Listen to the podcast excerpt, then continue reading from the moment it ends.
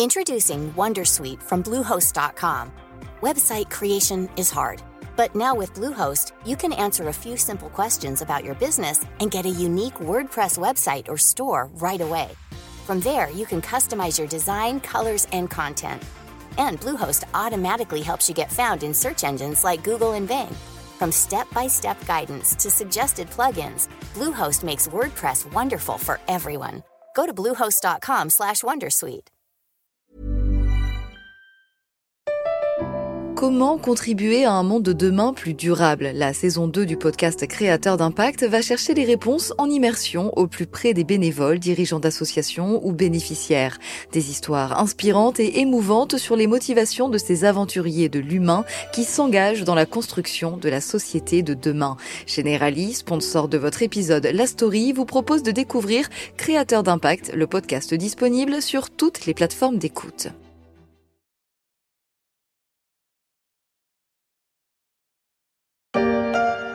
Nous devons vraiment mettre en place la volonté de Xi Jinping de nous renforcer sur le plan militaire. Nos forces armées, qui ont des objectifs ciblés pour le centenaire de l'armée de libération populaire, doivent travailler pour renforcer la gouvernance militaire, consolider les résultats de la défense nationale et accélérer les projets de développement de notre défense. Un extrait de la réunion de l'Assemblée nationale populaire chinoise en mars à Pékin qui donne le ton. À l'issue de ce sommet, Xi Jinping, plus puissant que jamais, s'est vu reconduit pour la troisième fois à la présidence du pays. Ses ambitions militaires sont très élevées pour la Chine et la rivalité avec les États-Unis sur ce terrain est assumée. L'homme fort veut aligner les records.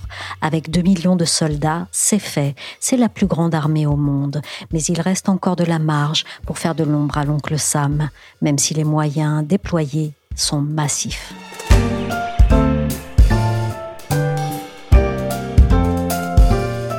Je suis Michel Varnet, vous écoutez La Story, le podcast d'actualité des échos. Pour cet épisode de la série sur la course à l'armement, on met le cap sur la Chine pour lever le voile sur les objectifs de l'armée populaire de libération. Devenir la plus grande et la plus forte armée du monde. C'est ce que veut la Chine. Mais ça ne se passe pas toujours sans couac. Deux généraux importants de l'armée populaire de libération ont été remplacés fin juillet pour des soupçons de corruption.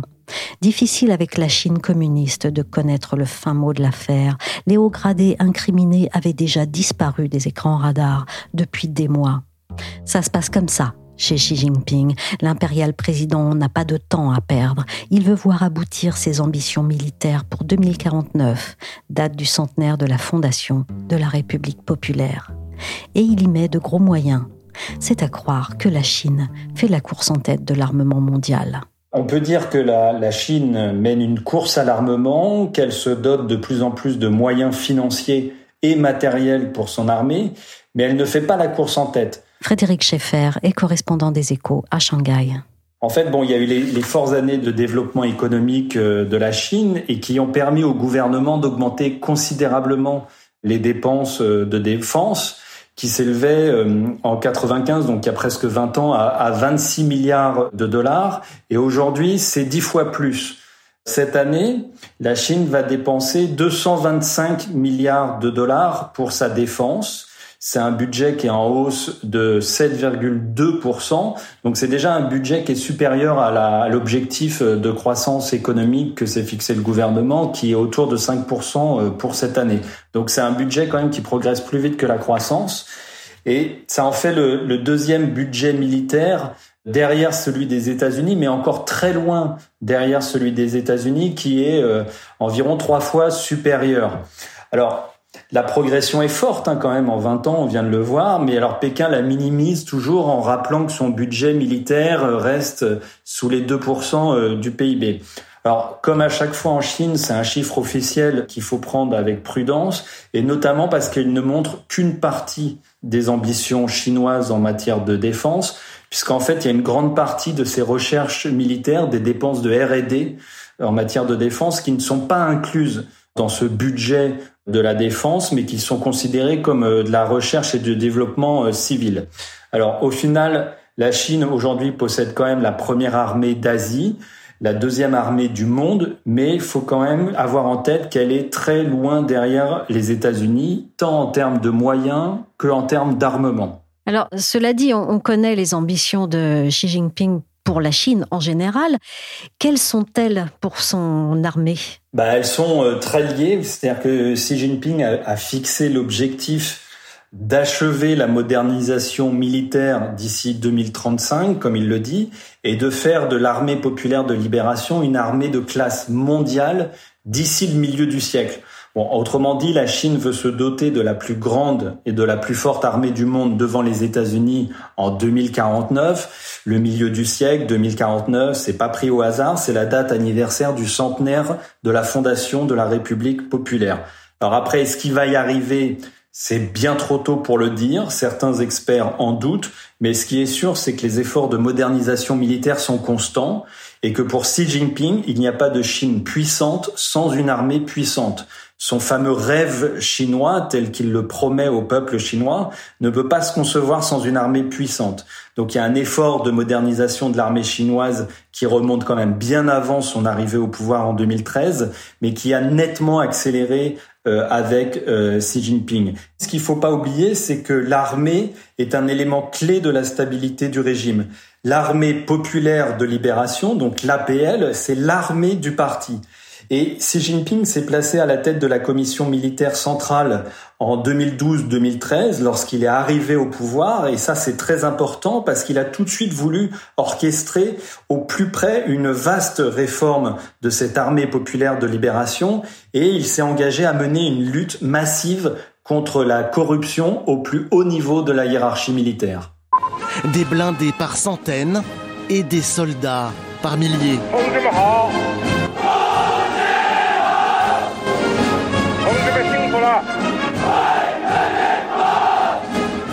Dans le rôle de l'empereur, Xi Jinping. Il fait sa revue de troupes en direct à la télé. Alors, vous l'avez dit, euh, première armée asiatique et deuxième mondiale. L'armée populaire de libération, donc l'APL, est-elle prête au combat techniquement et matériellement? En fait, tout dépend de ce qu'on entend par être prête. Prête à quoi? À quelle sorte de conflit? À quelle sorte d'intervention? C'est compliqué de répondre à cette question. Ce qu'on constate, c'est qu'il y a une accumulation sans précédent d'armement et une accumulation de moyens offensifs. On en reparlera euh, certainement tout à l'heure. Mais il y a aussi une grande inconnue, et peut-être la plus importante. Et l'armée chinoise, finalement, est-ce qu'elle est capable de gagner une guerre, une guerre même locale? Ce qu'il faut quand même garder en tête, c'est qu'à la différence, par exemple, des États-Unis ou de la Russie, la Chine n'a participé à aucune guerre depuis 1979 face au Vietnam. Alors certes, la Chine multiplie les exercices, on le voit dans le détroit de Taïwan de plus en plus, mais la réalité d'un théâtre de guerre, on sait bien qu'elle est très différente des entraînements. Le conflit en Ukraine, l'enlisement de, l'armée russe sonne pour ça comme un rappel pour Pékin. Et puis aussi, il y, a, la question des alliances militaires. On en voit également l'importance dans un conflit comme en Ukraine. Et sur ce sujet, la Chine paraît quand même assez isolée par rapport à des alliances euh, du type OTAN. Donc finalement, bon, certes, il y a un enjeu matériel, l'enjeu de, de l'armement qui est majeur, et sur le plan quantitatif ou même sur le plan qualitatif, technique, mais on voit bien que ce n'est pas le seul enjeu. Alors le gros point de tension militaire pour la Chine, c'est Taïwan, l'île qu'elle revendique comme sienne. Elle a d'ailleurs fait en août une démonstration de force suite à une visite du vice-président de Taïwan aux États-Unis. Est-ce que beaucoup se joue en mer pour la défense chinoise? La marine chinoise joue un rôle de plus en plus euh, central dans la, stratégie de défense euh, chinoise et aussi des, intérêts chinois euh, à l'étranger.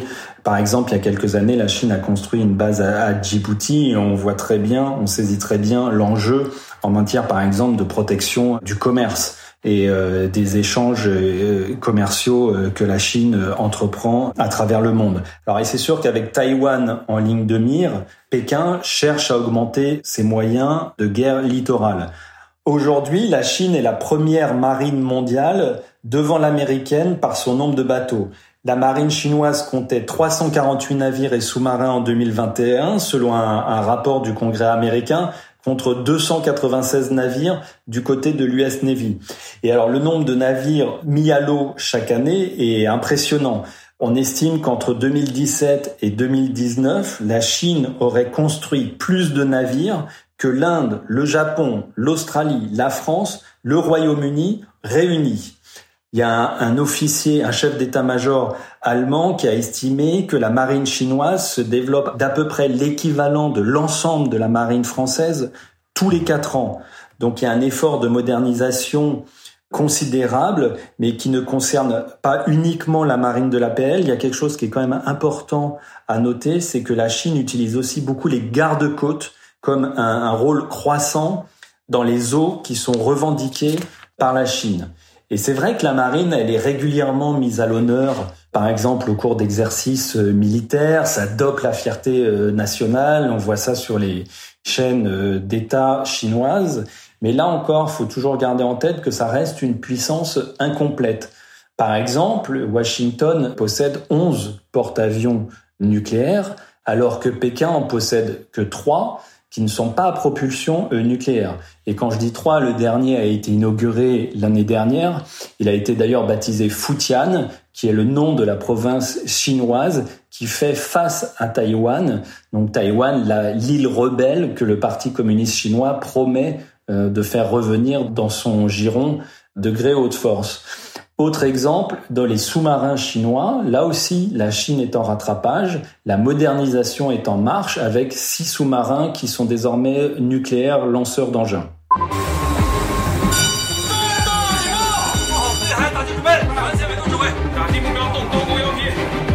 Comment la Chine fait-elle pour construire autant de navires aussi vite? Bah pour ça, elle a une base industrielle euh, de défense euh, qui est extrêmement euh, développée et c'est vrai que c'est une condition absolument préalable pour la Chine pour devenir une, une puissance militaire de, de premier plan. Alors par exemple dans la marine, Pékin s'appuie sur un mastodonte d'État qui est CSSC, donc China State Shipbuilding Corporation, qui a d'ailleurs fusionné avec un énorme poids lourd en 2013 qui était l'autre mastodonte d'État CSIC. Et donc maintenant, CSSC domine vraiment quasiment exclusivement euh, l'industrie navale. Et ce qui est important de noter, c'est que cette entreprise d'État, elle, elle règne en maître à la fois sur la construction navale militaire, mais aussi civile.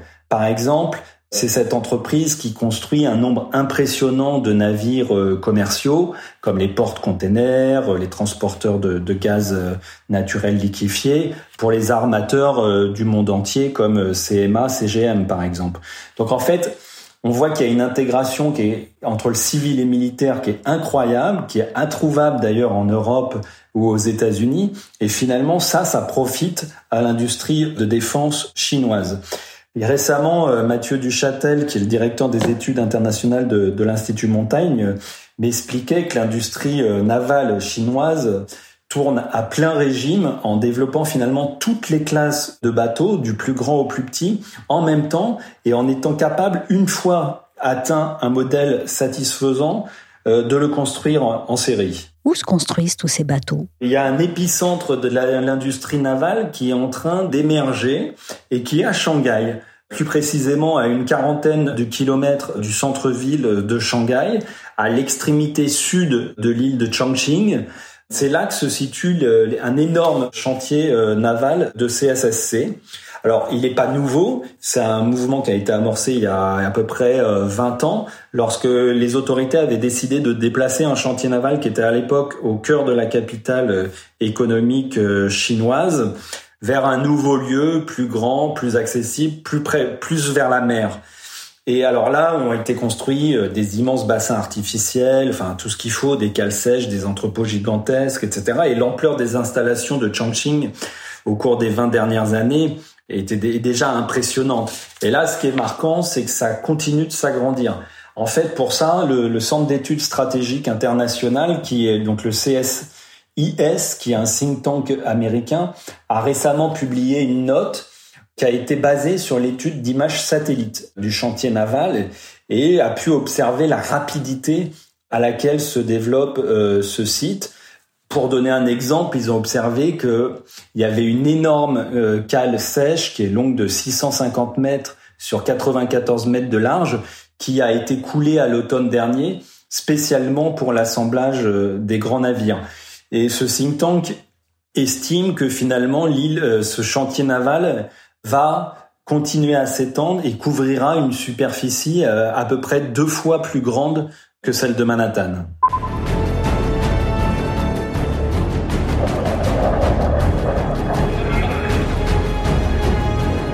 Là une vidéo de promo de l'armée de l'air chinoise, à l'ambiance, je dirais, assez offensive. Frédéric, on a parlé de la croissance de la flotte, mais j'imagine que la montée en puissance de l'armée ne se limite pas au naval. En fait, la bataille, elle se joue euh, partout et, sur tous les terrains.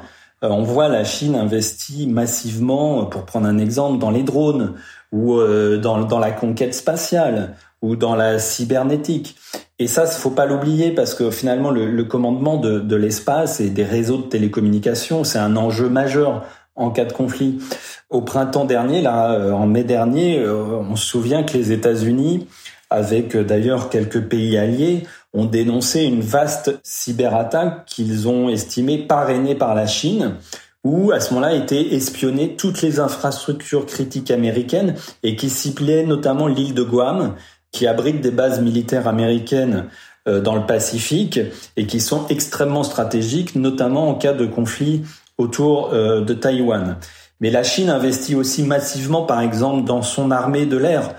On estime euh, qu'il y a à peu près 2300 avions de, combat chinois, ce qui ferait de l'armée de l'air chinoise la plus importante d'Asie.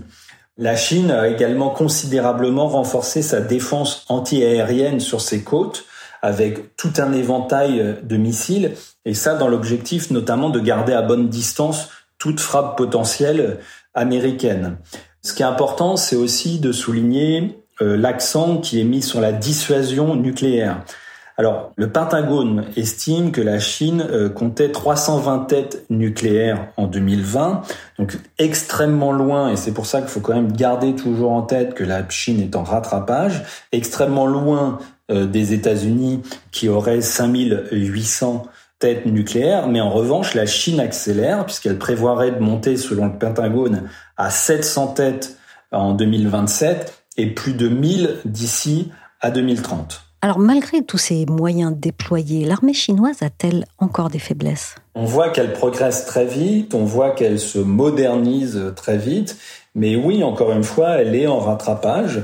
Donc par exemple, certes, elle possède le plus grand nombre euh, de navires, mais la question qu'on peut se poser, c'est finalement quelle est la qualité de ces navires, quelles sont euh, techniquement leurs qualités, parce que finalement la montée en puissance qualitative euh, de l'armement chinois est aussi un sujet.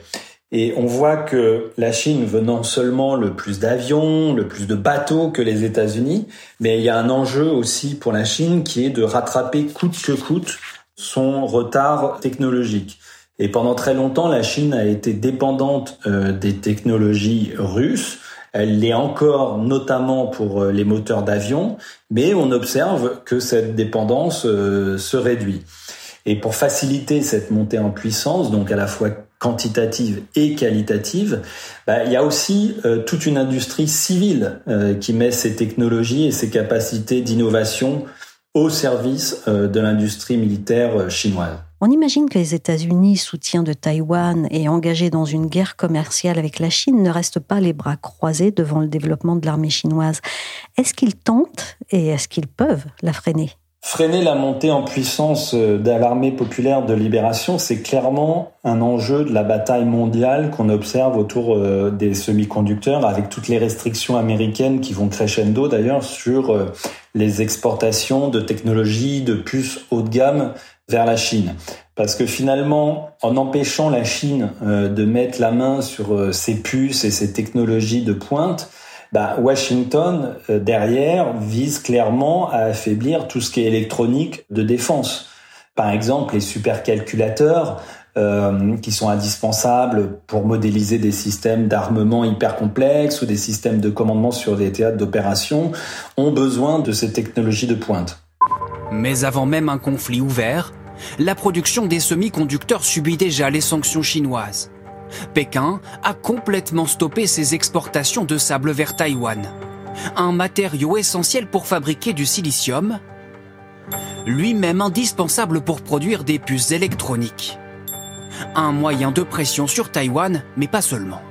Pour la Chine, le véritable ennemi, ce sont les États-Unis? Oui, la Chine a le sentiment d'un encerclement euh, par les États-Unis qui met en péril euh, sa sécurité. Et donc la Chine veut dissuader Washington d'intervenir dans un conflit à proximité de son territoire, et notamment autour de, Taïwan.